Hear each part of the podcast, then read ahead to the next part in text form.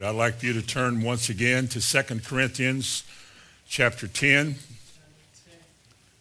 and those familiar verses 4 and 5, and we'll continue on the theme, the enemy within.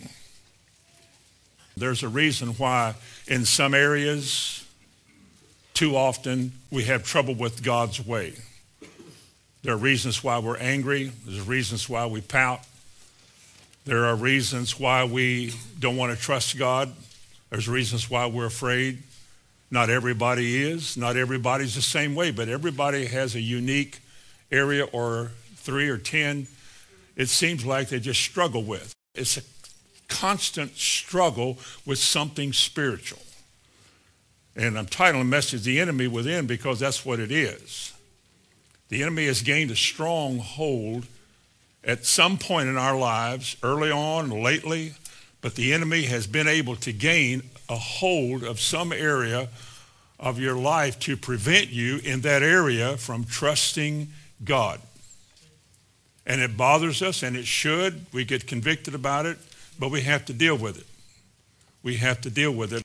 Our scripture tells us in 2 Corinthians 10, verses 4 and 5, For the weapons of our warfare are not carnal they are mighty through God to the pulling down of strongholds, casting down imaginations and every high thing that exalts itself against the knowledge of God. And this, bringing into captivity every thought to the obedience of Christ.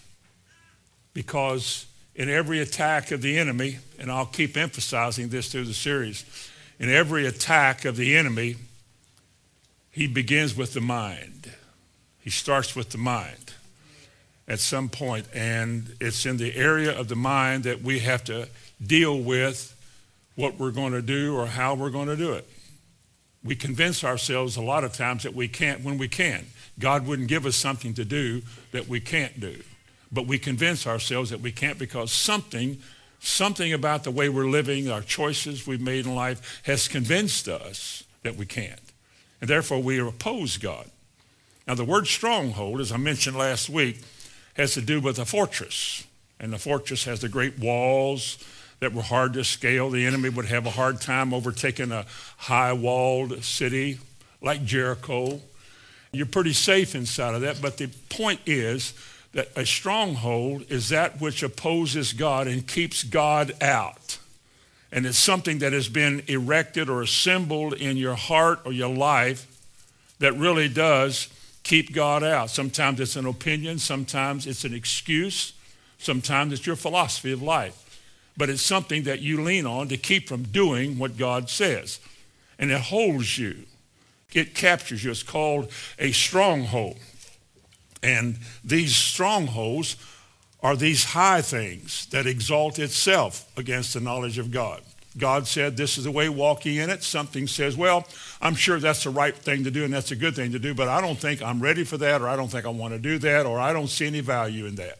Why would I do that? Well, that doesn't seem to make any sense. People say that about religion all the time.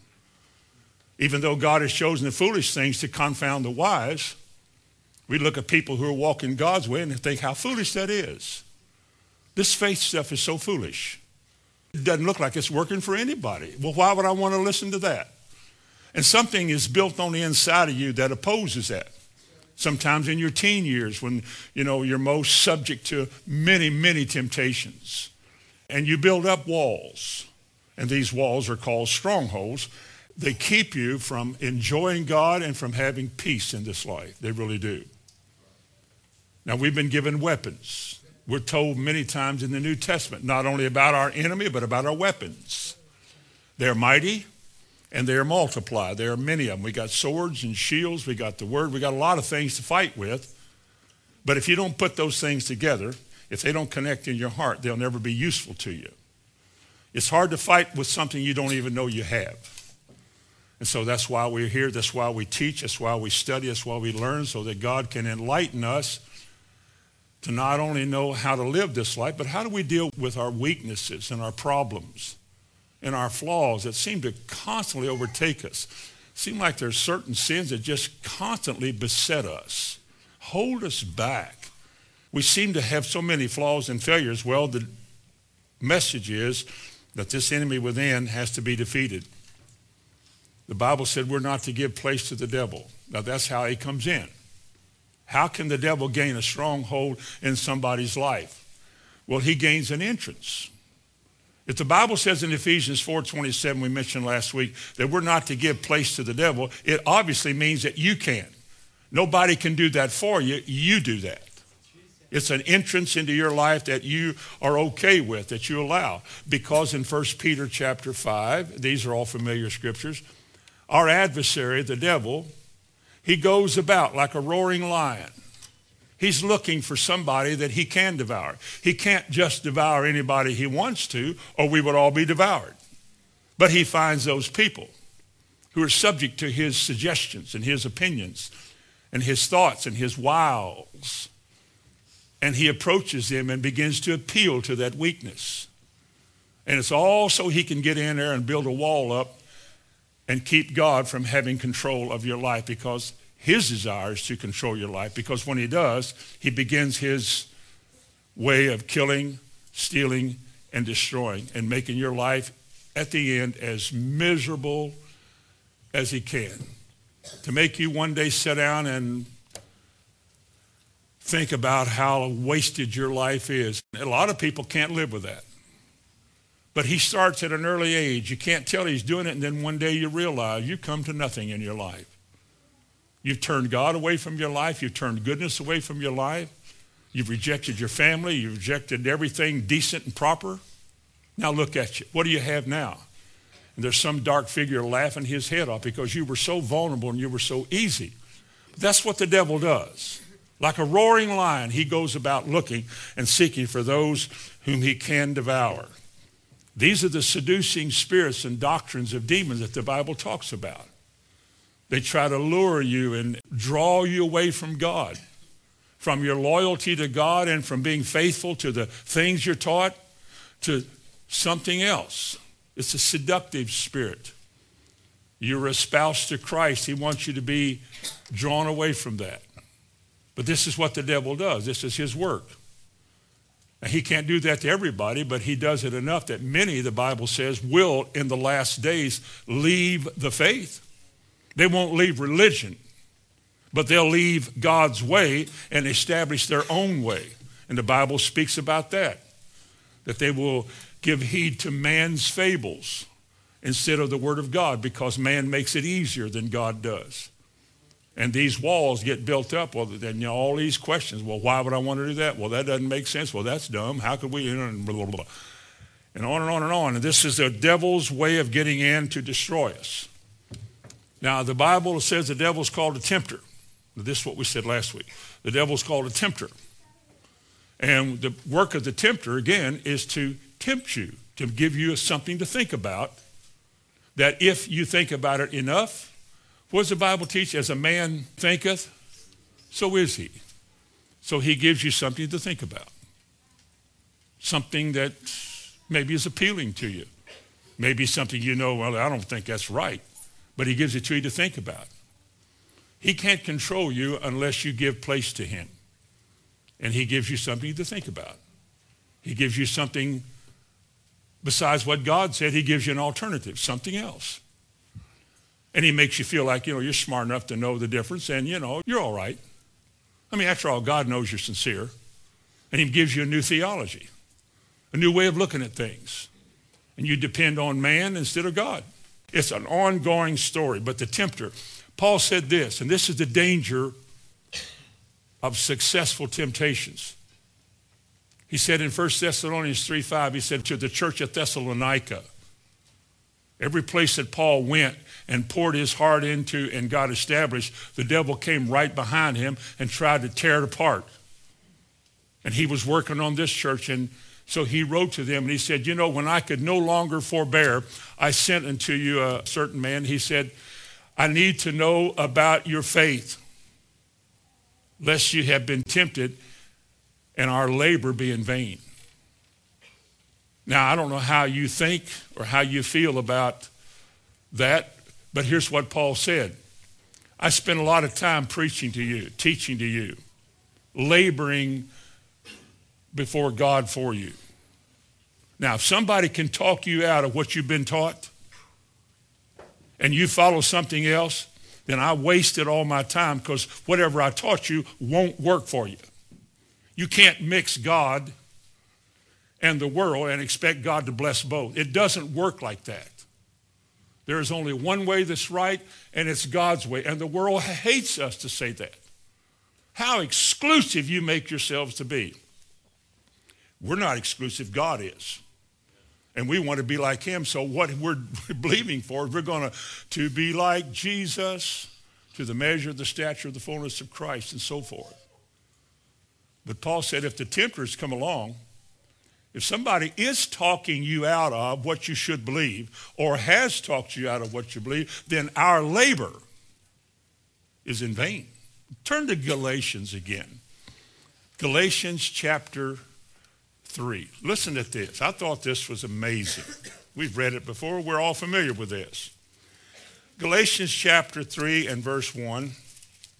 Again, another church where Paul had spent a lot of time taught a lot, labored amongst the people, anointed, and so forth. And yet, after he leaves, somebody comes after him, another group.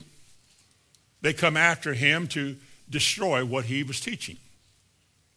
Paul warned the elders at Ephesus in Acts 20, a select group of godly men. He said, I know this, that after my departing, that the grievous wolves shall enter in among you and scatter the flock.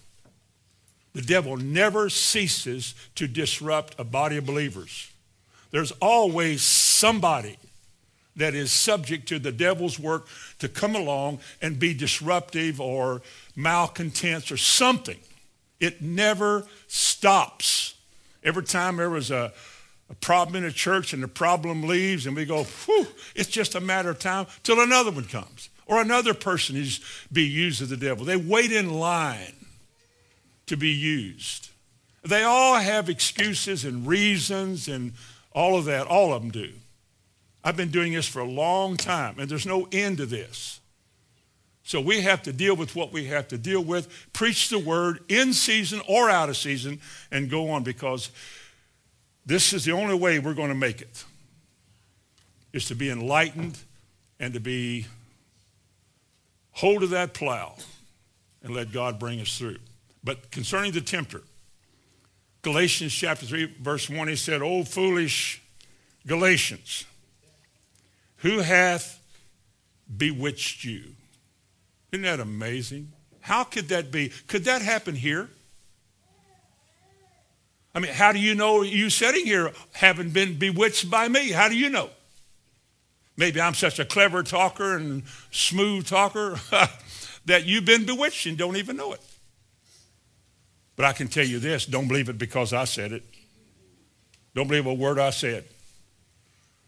I'm not going to lie to you, but you got to find that out for yourself. You believe what the Bible says. That's your only hope. God put men in the church to teach people, but they're still men.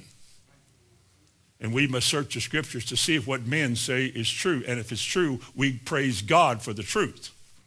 We thank God for the men, but God gets the praise. Now he said, O foolish Galatians, who hath bewitched you? Notice that you should not obey the truth. Now, this whole little series is about that. The enemy on the inside has one major goal in your life is to turn you away from the truth. That's what strongholds are. They are designed with your permission to keep you from walking with God. Whatever the devil can do to turn you away from the truth, to turn you aside into something else, that is exactly what he does. Bewitched just means that you have been misled by pretenses. Somebody, not God, somebody not inspired of God, has given you a version of Scripture that probably appeals more to your human thinking than what God says.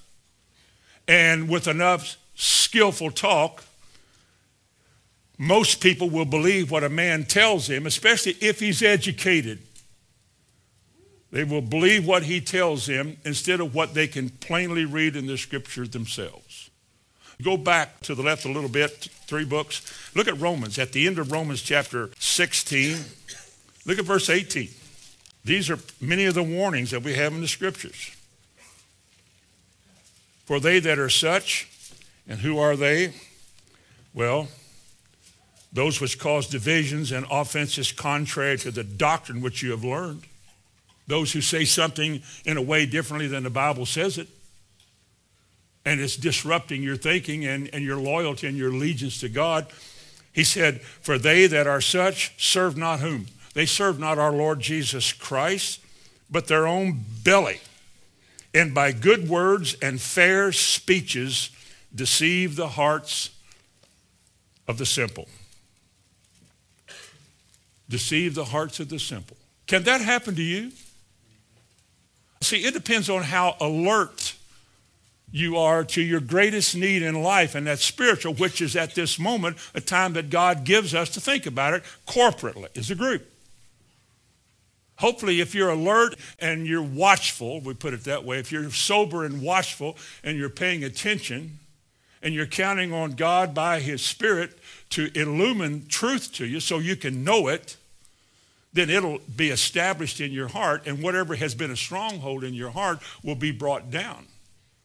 Because if it doesn't speak according to these words, if what you're thinking is not in harmony with the word, you'll pull it down. You say, I'm not believing that way anymore. I'm not letting that rule me anymore. I've been deceived by that. And you begin to change. You begin to walk in newness of life. You turn away from the old and you begin trusting in the new things that God is telling you. But this business of being deceived, if you go back to Galatians, is so easy. It's so easy to be deceived because so many people are just religious. They're just not careful about how they live and what they believe. They attach themselves to a system of belief. Methodist, Baptist, down the Christian church I was in, you just attach yourself to a system and you sort of count on the system to be all right without really even knowing what so much the Bible says, but knowing what a system says. My dad was a Catholic. That was his life. He was a Catholic faith. He didn't know what it was, but he was counting on it. That's how easy it is to deceive people who want to be deceived. You mislead them. They get bewitched. Their mind is not set on the things of God, but on a system of, of, man, and they become loyal to that. And if you preach anything besides that system, they will get rid of you. That's how the devil destroys people spiritually. And it happens in mass with millions and millions of people, I'm afraid. Galatians 4. Galatians chapter 4, again, I mentioned this while ago, but let me say it again. Paul said to those who have been bewitched and were running well, but have uh, they're not running well now, he said, you know what? I'm afraid of you. Why? Lest I have bestowed upon you labor in vain. He said down to 15th verse, he said, I tell you the truth. I speak the truth to you, and now I become your enemy. Now I'm the cause of your present pain, and I speak the truth. The enemy has gained an entrance and established you, and the truth hurts, and you don't want to hear it because the old was better than the new. So it isn't easy. It isn't easy anywhere with people that have been deceived or bewitched. It isn't easy to turn them around because not everybody wants to turn around. Some people like their sin. Years ago, I heard an evangelist say he'd been in Africa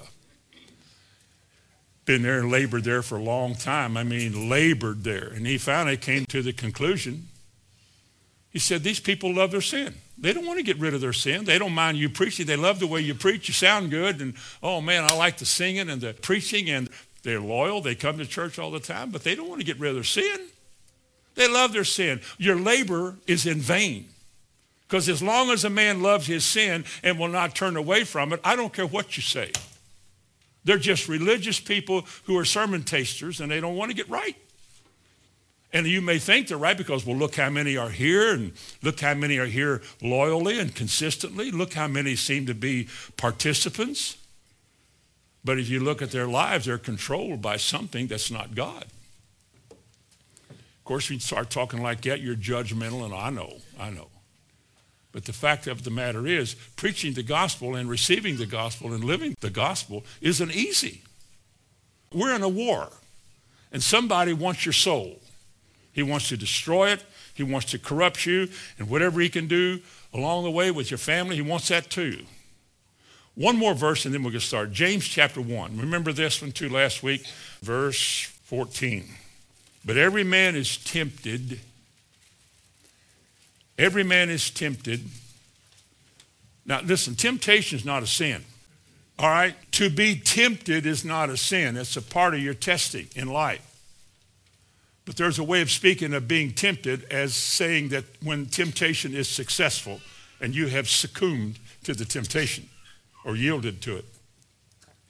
But Jesus was tempted in Hebrews 4 and verse 15. It says, We have not a high priest not can be touched with the feelings of our infirmities, but who was in all points tempted as we are, yet without sin. So the devil is a tempter. He tempted Jesus. He'd tempt all of us. He's no respecter of persons. But nobody has to sin because you're tempted. Just because it looks good and you're, whoo, you got all these feelings about it, doesn't mean you have to yield to it. If you resist the devil, he'll flee. But oh, it's so comfortable, it's so fun at the moment to yield. But I'm telling you, folks, a couple years down the road, you see what he does to you. I mean, he trashes your life. You feel in hopeless and helpless. You can't do anything about it. No, that's the work of the devil. It seems so good at the beginning, but it winds up so bad. So he said in James chapter 1, verse 14, he said, But every man is tempted when he is drawn away of his own lust and enticed. You allow that. You allow this. And when lust hath conceived, it bringeth forth sin. And sin, when it is finished, brings forth death. That's two sobering verses in the book of James. Nobody is going to live in this world and not be tempted. As a Christian, just about everything you're ever going to hear is going to be challenged. You're going to be given a substitute, an alternative. The devil doesn't want you to get excited about it. Just be complacent and just watch and listen. Don't do anything. And he wants to subdue you. Then he wants you to be a sermon prognosticator. You know, I don't know about that. What did you think about it? You know, I, I, well, you know, and here you are. 30 years later, you're dead on a hammer. You're hammer dead spiritually. Been in church your whole life. You haven't changed in 30 years. The devil does that. There's an enemy that so settles us down that we're no longer either interested or excited about spiritual things. But we are religious. We know to go to church and we know we should listen. But as far as any effect of all of that, of the indwelling Christ having his way and bearing his fruit, it's a war. It is a war. I mean, it's a war that we all face and we all have to deal with. But remember, a man is tempted when he is drawn away and he's enticed. He is deceived, he is misled, but he likes it. Seems so good. And I'm not the only one now doing it. And he leads you a place, most of the time, where you can't get out. Many a parent has led their children into activities and things and places they never got out of. They got snared and caught, bogged down, lived that way and died that way. I sound like I'm real, so I am. I can't tell you how serious this whole message is. I mean, we don't live long in this world. We're not here for a long time. But while we're here, God has a purpose and a reason for us being here. I mean, we're not here just to go to church. We're to have some effect in some way on this earth. If I've left it out, I'll just mention it again. We've neglected the idea of witnessing to the lost world. We've gotten full of ourselves and full of personal goodness at the neglect of witnessing and trying to win the lost. That's a great part of the gospel. The reason I used to study, when I first got saved, the reason I spent so much time studying is so I could answer questions that people would ask me about the Bible I couldn't answer. I wanted to know. Now, I didn't know anybody could teach that, so I had to study that. Got interested in the study, and then that just made me more sure about what I believed, so I could answer more questions and, and more accurately tell the lost about Christ. That's a part of our life. That is a part of our life. But the devil wants to entice us. He wants us to get in a quiet place and settle down. You're all right. Hey, you, you don't have to do that. There's people out there that do that, but see, they don't know anything. They're not very deep in the Lord, so, uh, you know, you, you need to get deep. It's good to be deep, as long as you don't get heady and high-minded and pride yourself in how much you know and how much others don't know. So this enticement, this allurements, these strongholds, these bewitching moments, these defeating, painful moments, all of this is the work of the devil. Now let me show you some notable temptations. We're talking about the temptations and the tempter. Let's go with the very first temptation in the Bible this morning, just to show you how the devil operates. Turn to Genesis 3, verses 1 through 6. Genesis 3, verses 1 through 6. That's back in the clean pages. Now the serpent was more subtle than any beast of the field which the Lord had made. And he said unto the woman, Yea, hath God said, You shall not eat of every tree of the garden. And the woman said unto the serpent, We may eat of the fruit of the trees of the garden, but of the tree that is in the midst of the garden we shall not eat, neither shall we touch it, lest we die. And the serpent said unto the woman, You shall not surely die. For God doth know that in the day that you eat thereof, and your eyes will be opened, and you shall be as gods, knowing good and evil. Having said that, when the woman saw that the tree was good for food, and that it was pleasant to the eyes, and a tree to be desired to make one wise, she took of the fruit thereof and did eat, and gave it to her husband with her and he did eat. Now, what do you see here concerning what we're talking about, this war within and the tempter and the roaring lion seducing spirits? We have here the presence of the devil on the earth. We wonder sometimes how did he get here? Well, he was cast out of heaven. You can read about that in uh, Isaiah 14 and Ezekiel 28, those two chapters. Well, in Ezekiel, it's how the devil was cast to the ground because he wanted to exalt himself above God. He wanted to rule. And he was cast to the earth. He prided himself in his beauty. He was the anointed cherub that covereth. I mean, he was quite an angel, I guess. And he was cast to the earth. And he was present on the earth, of course, when the temptation came. And wanting to rule and wanting to master another person's life, he comes to the woman girls don't take this wrong, but she is the weaker vessel. That's just the way it was made. I know, I know, I know, I know. I know. Male chauvinism, I know, I know. But he came to her and he said, Eve, has God said that you could enjoy all the fruits here? She said, well, we can eat in the fruit of the garden, but with that tree there, we can't eat of that. And she said, we can't touch it. I don't remember God saying you can't touch it. But he, she said, we can't eat of that fruit lest we die.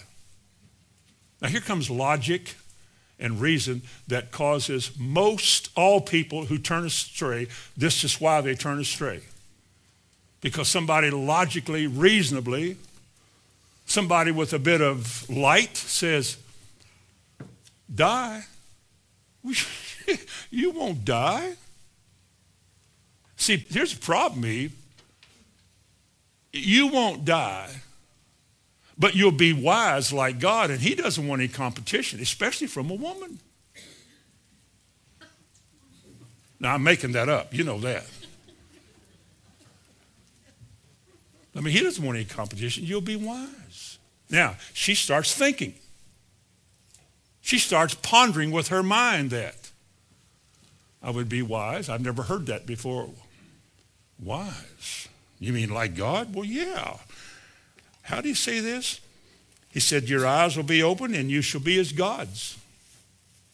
You will be the master of your own destiny. You don't need God to tell you how to live anymore. You're smart enough, now that you're wise, to do it your way, and your way is as good as His way. After all, I'm just saying. That's the way the devil comes, and people think. You start thinking. See, here comes the temptation. The tempter has simply made a suggestion. Your mind is entertaining something that is different from what God said. See, he said in chapter 2 and verse 17, he said, if you eat of the tree of the knowledge of good and evil, you'll die. That's what he said in Genesis 2.17. You will die. Now, he's not going to change that.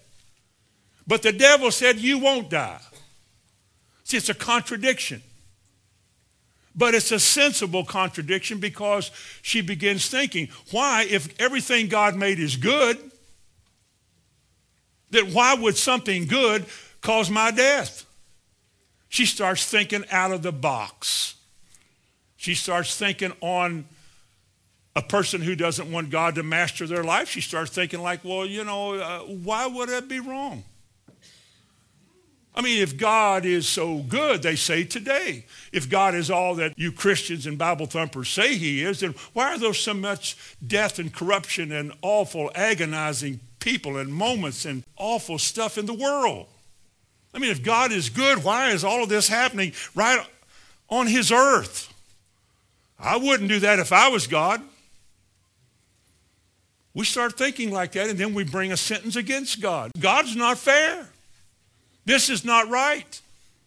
And we hear Christians say all the time, well, that's not fair. Because we see God not as God, but we are equal ourselves with God, and we look at him, we think, if I was God, I wouldn't do that. I wouldn't allow that to happen if I was God. Say, well, if God is so good, why does he let that happen? And a lot of people think like that, and so they hold back. Well, now, wait a minute.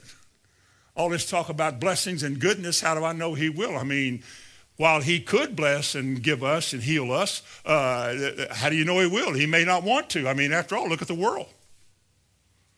Start thinking like that. And you forget that when God made every human being, he gave every human being a will, the power of volition, the ability to make choices. And the choices you make is going to depend on what you give your mind and your thoughts to. And the devil is waiting to give you the wrong ones. And God seems so difficult and so hard and so senseless. Well, how could that be? Why would you lay hands on somebody sick and then how could it be they just get healed? That doesn't work. Born again, you mean you go back in your mother and you come out again? That's the way he thinks. That's just natural thinking. And a natural mind cannot receive the things of the Spirit. The things that God says don't make sense to people who aren't in harmony, in league, or in touch, or in favor with God. So the devil says to Eve, You'll be wise. You'll be like a God. You won't need God. You can be a God. You can determine your own destiny. And after all, who's to tell you that your loving choices are wrong? Who's to tell you that your sincere choice to do something is wrong just because the Bible said that that's not the way you should do it? I mean, come on. You start thinking like that. We call it humanism or liberalism, if you want to use that. You start thinking that way. Listen to what else he said. And when the woman saw that the tree was good for food, now she had seen it a lot, but she had never seen it before like the devil was showing it to her now. Hey, that's not a bad looking tree. That looks pretty good. It was pleasant to the eyes. Pleasant to the eyes. Boy, she's a good looking gal, ain't she? Look at that guy. Wow. Boy, I'd look good driving one of them. What's it cost? You got a card, you can get one. Well, that's not the way God said to get it. Come on, now think right. And people start thinking wrong. I mean, they make fun of what God said. Like I said last week, being out of debt for a lot of people is just foolish thinking. I mean, how could you have anything in this life? What about God? What did God promise? What did he say? Ah, See, you got a stronghold ruling out his way because you want it your way, because that's what a little God would do. You make your own little rules. So she saw the tree was pleasant, a tree to be desired to make one wise. And when she was fully enticed, as James 1 said, when she was enticed, she took the fruit and she ate it and handed it to Adam. I guess he was standing there beside her. And he ate it too. And they both died. We're dying today because of them. Their death is our death. Paul wrote in Romans, for by one man's sin, many were made sinners. And by one man's Jesus, one man's righteousness, many will be made righteous. That's the way it is. So we're all lost. He said, we're all in sin. We need a Savior. And Jesus today, to this religious crowd, Jesus today is nothing more than going forward in the church, maybe getting baptized or sprinkled or whatever they do, and uh, taking your seat in church and working at social goodness, because that's what socially good people do. They go to church. It's Jesus. He's not much of your life. And when you preach Jesus, people get offended that you would dare tell us that we have to do that or we can't live this or we can't have that. His way is the only way. Because there's that little God mentality that I know what I believe and I don't need anybody to tell me what to do, whether with my body, my funds, or my life. And we begin to live as rebels because that's what a rebel is. A rebel is a little God. A rebel is a little controller of one's little destiny. A rebel is one who has established a stronghold that he will not be ruled by God, but he will be ruled by what he thinks or she thinks is right. And you become a slave to sin because James says when you're enticed and you yield to sin, it brings death. And you're living as a dying person. The gospel doesn't make sense to you anymore. It's just a preacher talking, some man talking. It never occurs to a lot of people, well, what does the Bible say while he's talking? Maybe you should take a few notes and see if what he said is true. And if it's true, believe it because it's in the Bible. I don't care what name you call yourself or what church you grew up. I don't care anything about your past. We're headed towards the finish line. And it's how you're going to finish. How God sees you. That's going to determine everything. And while we have time, we need to deal with these strongholds in our lives. And, and, to get the enemy's holdings in our lives, we need to get those things out. But oh, Eve, hath God said you shall not surely die? That's what he said. You go to 2 Corinthians. Do we have to keep turning to all these verses? Of course you do. You know you're controlled here. We tell everybody what to do. Nobody has a mind of their own. 2 Corinthians 11, look at verse 3 and 4.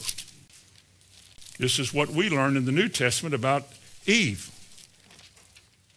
But I fear, lest by any means, and he has a lot of them, as the serpent beguiled Eve through his subtlety, it means he is crafty, artful, sly, as the devil deceived Eve through his subtlety, notice, so your minds should be corrupted from the simplicity that is in Christ. Notice, for if someone comes and preaches another Jesus whom we have not preached, remember he preached there before, and he's talking about those who came in after him to change everything. Paul said, for if he that comes preaches another Jesus whom we have not preached, or if you receive another spirit, uh-oh, that is an enemy there.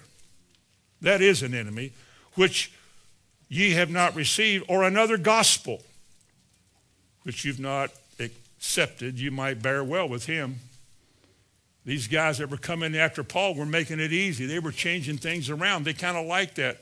Paul says, I preach the truth, you count me as an enemy. These other guys come in and preach error, and you want to defend them. Where's your heart? Listen, boy, this is an amazing statement. He said, All the time I've spent with you people is for nothing. It's all vain, useless. All this time, all the time I labored, he said, in Thessalonica and in Galatia, you stay on this track, and everything I've said, nothing is of any value to anybody. It's all in vain. That'd be terrible for you, especially when he was an older man now and realized that he couldn't go back and start over. He just gets one chance to run through life to do what you're doing one time. You got to get it right. It doesn't mean that people are going to receive it, but you got to get it right. Because somebody, trust me with this, and somebody, when you preach the truth, somebody's going to receive it. Somebody's going to get it. You can't tell. You can't, looking at a crowd of people, you can't tell who will and who won't, who has or who hadn't. But you know somebody will. Because God isn't wasting our time. Somebody here is going to get it. And in the end, you're going to be rewarded for it. I would be pleased if we all did. If we all did. If we all took ourselves through deliverance and rebuked all these strongholds, pled with God to reestablish his life in us. Give me a heart to hear your word. You prayed that for you got here, didn't you? Amen. So, the thing that's corrupted, listen, is your mind. The devil just comes with words. That's what I'm coming to you with. Listen to me. That's all God gives us. You don't go to church to watch a video. You come to church, it's all about words. We give words back to him. He gives words to us. Those words either change us or they don't change us. But he did say, you shall know these words and these words shall make you free. Well, the devil does the same way. He comes with words too. Only he turns his words into little pictures, little images. And you begin to see yourself in the light that he wants you to see yourself in, and that's more appealing than the light that God sees you in. As a church, it would be much easier to attract attention if we were busy, busy, busy, busy, busy. And there's nothing wrong in right kind of busyness. Because people can see that and say, wow, look at that place. But they can't see the work in your heart, the peace and the joy. They can't see that. And when you're around them with peace and joy and, and contentment, you almost anger them. So there's something more appealing about something different than what God wants. But there is a war, folks. There is a war going on. Take King David as another form of temptation. Now, you think I'm going to talk about David and Bathsheba. Well, I'm not. There was a time in 1 Chronicles 21. 1 Chronicles 21. In verse 1. And Satan stood up against Israel and provoked David to number Israel. Now, chances are that doesn't mean much to us. That Satan provoked David to number Israel. Provoked means stirring up. To stir up persons with the intention to get them to deviate. David said to Joab, the story goes, his captain. I don't like Joab, but Joab's in there. I liked Abner, but I didn't like Joab. But anyway, he said to Joab, he said, go number the people. Joab said, why? David, or whatever they would call him. You see, David wanted to know how many soldiers he's got. How powerful are we? How many troops do we have go up into Dan, the northernmost kingdom, and then go down to south where the southernmost kingdom is, uh, in the area of Beersheba, down in there, and count all the soldiers in between and come back and tell me how powerful we are. Joab said, We don't need that. God doesn't need a lot of people for us to win the battles we've won. Look how many times we've been outnumbered. He didn't say this, I'm saying it. David, we've been outnumbered most all of our wars. I mean, when we went around Jericho, we didn't even have to fight. And we just walked around the place and look what God did on our behalf. Nobody could get in Jericho. We would have all been killed. But he caused the walls to fall down flat. And we didn't lose any men. We don't need to number them. So Joab did. And then God approached David and he said, what you have done was an abominable thing.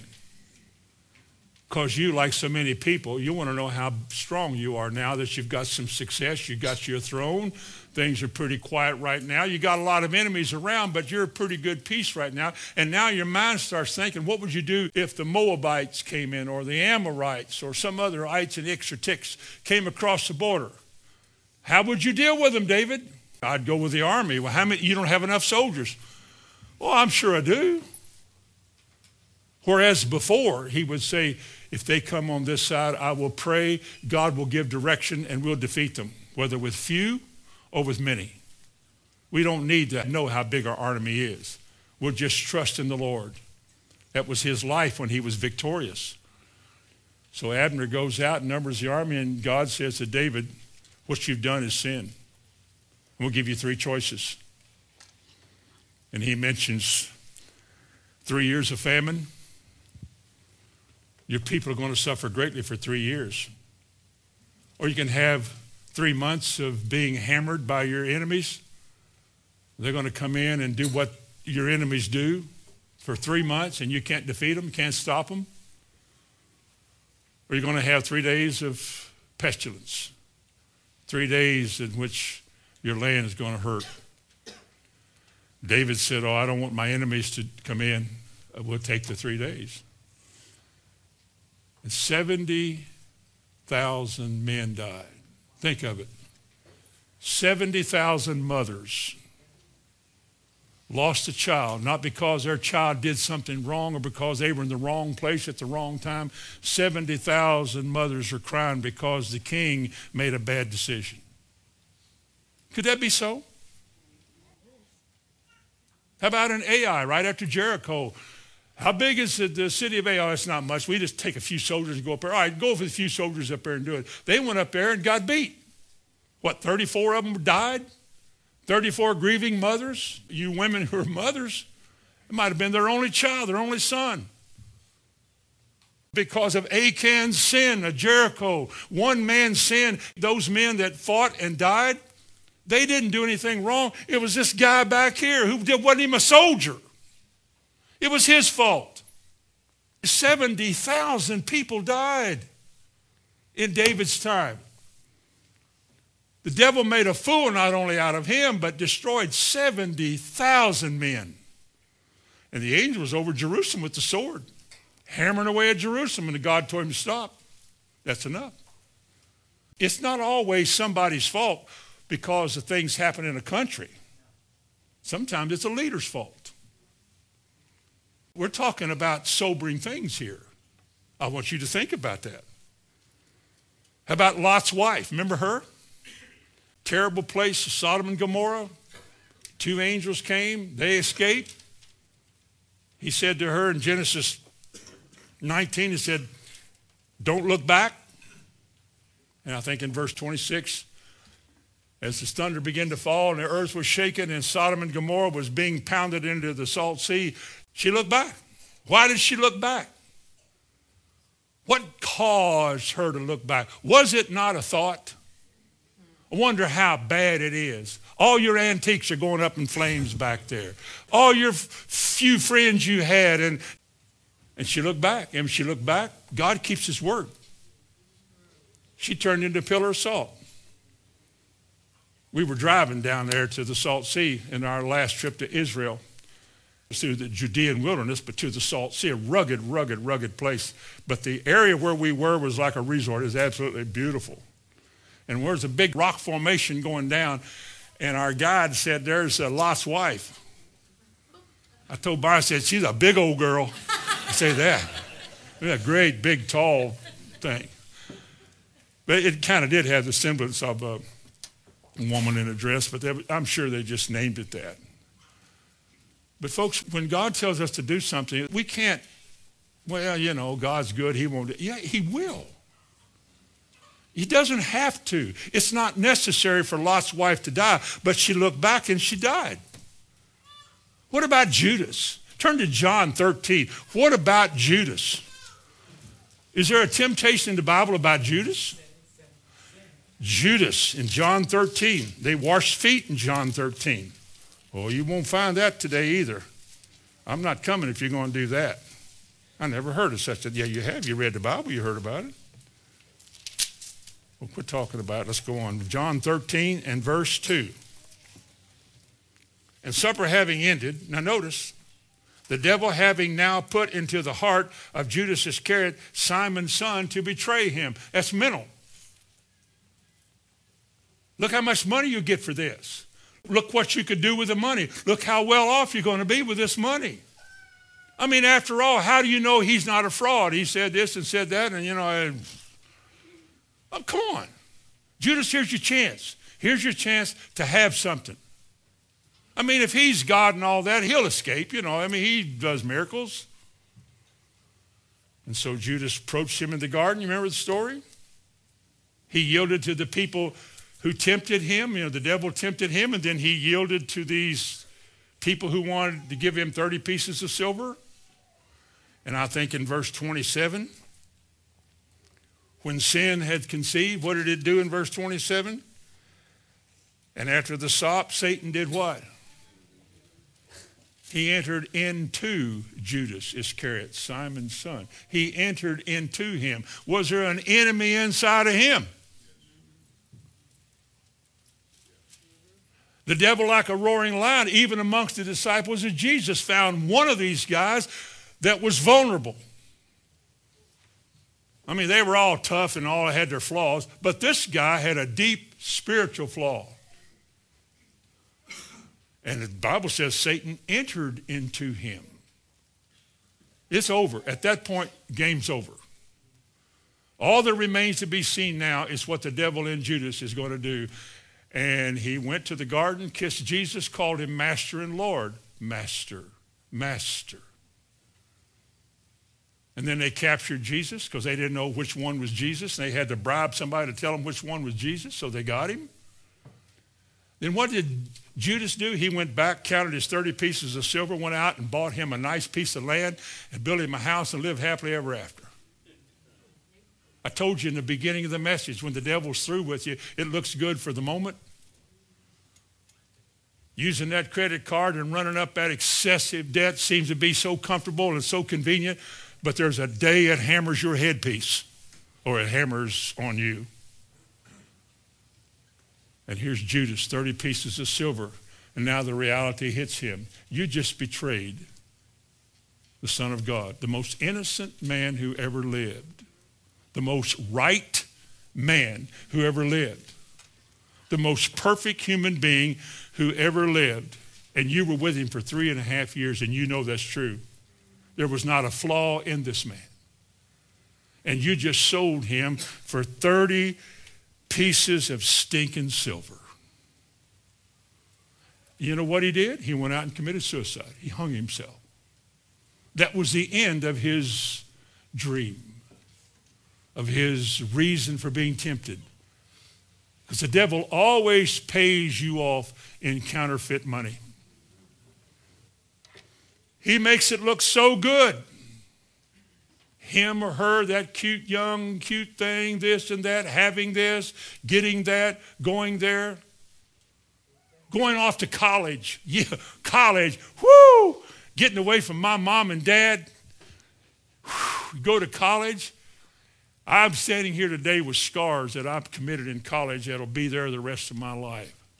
Weak, terrible, awful, awful failings some of the dumbest and the worst things that I've done, I did in college. I can't think of anything good about it except meeting Sister Bonnie my junior year in college, and so on and so forth.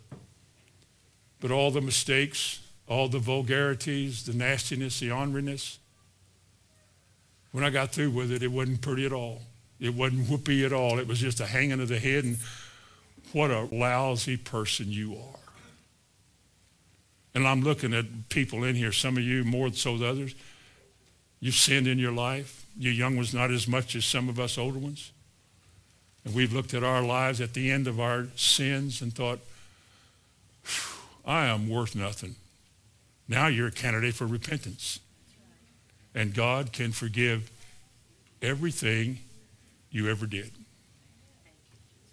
You may have memory of things, but you're not accountable for those things anymore. You're forgiven. If you have children, you can make it one of your life's dreams with your child to make sure they don't enter into the same mess that you entered into. But Judas sold his heart, sold his soul, sold his soul Jesus for 30 pieces of silver. And finally, let me close with this, the temptation of Jesus. The temptation of Jesus himself. Would you turn to Matthew chapter 4? The temptation of Jesus. So far, everybody we looked at failed. Everybody failed so far. David failed. Eve failed. Judas failed. There's many more. Solomon, he failed. And here's Jesus. And remember, Hebrews 4 verse 15 says he was tempted in all points like we are. The same devil that tempts us tempted Jesus. The same way he tempts you, he tempted him. After all, he was, in the days of his flesh, a man. Amen. He felt what you felt. He's been in the same world you've been in. He knows what it's like to hunger and to thirst, to be rejected, to be tired and weary. He knows all of that just like we know that. And because he knows what we know, the Bible says he is able to help us because he's been here. And concerning him, it, we're given this. Verse 1 Jesus was led of the Spirit into the wilderness to be tempted of the devil. It was God's will and plan. The Spirit led him there. And when he had fasted 40 days and 40 nights, he was afterward hungered. And when the tempter came to him, he said, If you be the Son of God, just like he said, if God in Genesis 3, if that's what God said, if, if, if, if, if, if you be the Son of God, command that these stones be made bread. Was Jesus hungry? He was hungry. Now, Eve wasn't hungry, but she sinned through eating. Jesus is going to redeem us through fasting.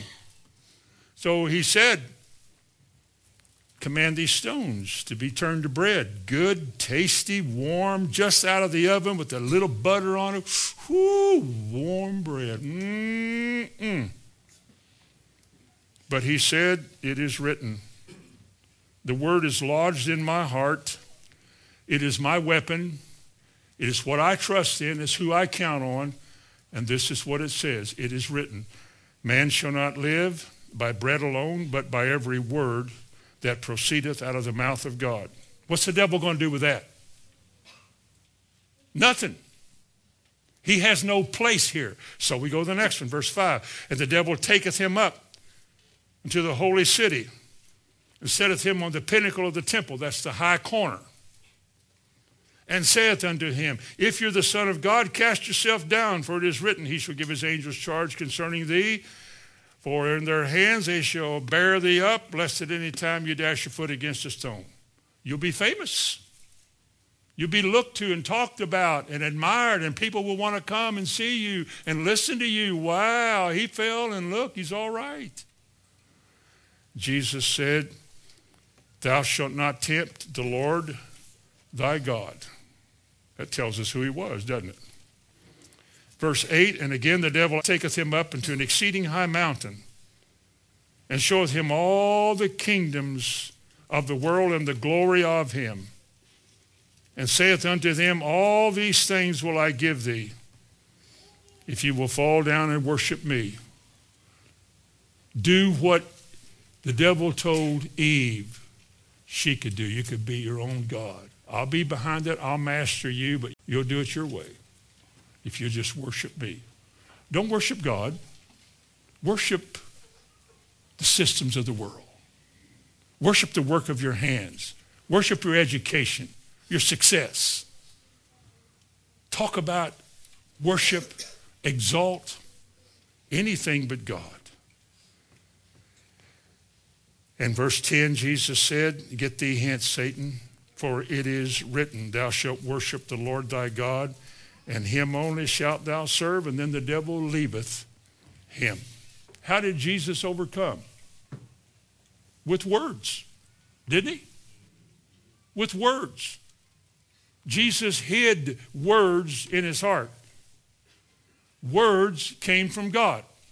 God said his word shall accomplish that which he pleases. So Jesus hid his father's words in his heart. He grew. I mean, he learned. And when the devil came around to tempt him, the Spirit of God was there to prompt him on the use of that word in defending himself. That word becomes his sword. And he spoke the word only. And the devil had to submit to it. He had to honor it. He'll honor it in our lives. If we believe it. And so he left him and he took him to the pinnacle. Jesus said, It is written. So he took him to a high mountain, showed him the kingdoms of the world, which lie under the power of darkness. He said, You can be master over all of that if you'll worship me. Jesus said, I'll only worship God. Look at all the temptations. Look at all the things that were offered to him. Look who you could be Imagine yourself with all of this money. What if you won the lottery? 500 million. Wow. You could be like Solomon. You could have a thousand women. I mean, that's the way the world thinks. Poor soul. We struggle with one. I'm just saying. I don't struggle. But all of these things you could have. Jesus said, in effect, I hear what you're saying. I know what that could mean to any human being to rule the world. I'm only interested in serving God. Because you see, every man must die. Everybody's life will end. We don't know when, but it's going to end. And when it's over, your life did not consist in the abundance of things that you have. Your life will depend on your relationship to God. And when he said something, what did you do with it? Because we're to be ruled by his words. We're to be ruled by words. The only book we have to justify anything we believe is this book. This is a book of words, something written down. That's all we got. You hide this word in your heart. This is how you'll fight your battles. This is how you'll pull down strongholds. We'll deal with that next week. We'll get it right. Amen. Father, in the name of Jesus, bless your word. I pray to the hearts of each one of us that we would measure ourselves not by other people, but by the content of this book. That you would give us a heart to do things your way, to live on your terms, to be the kind of person that you brought us here to be. I ask you to do that in Jesus' name. Amen. Would you stand to your feet?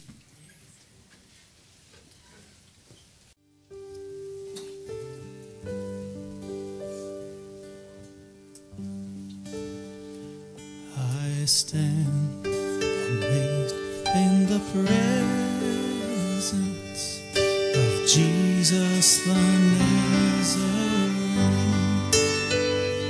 and I wonder how he could love me, a sinner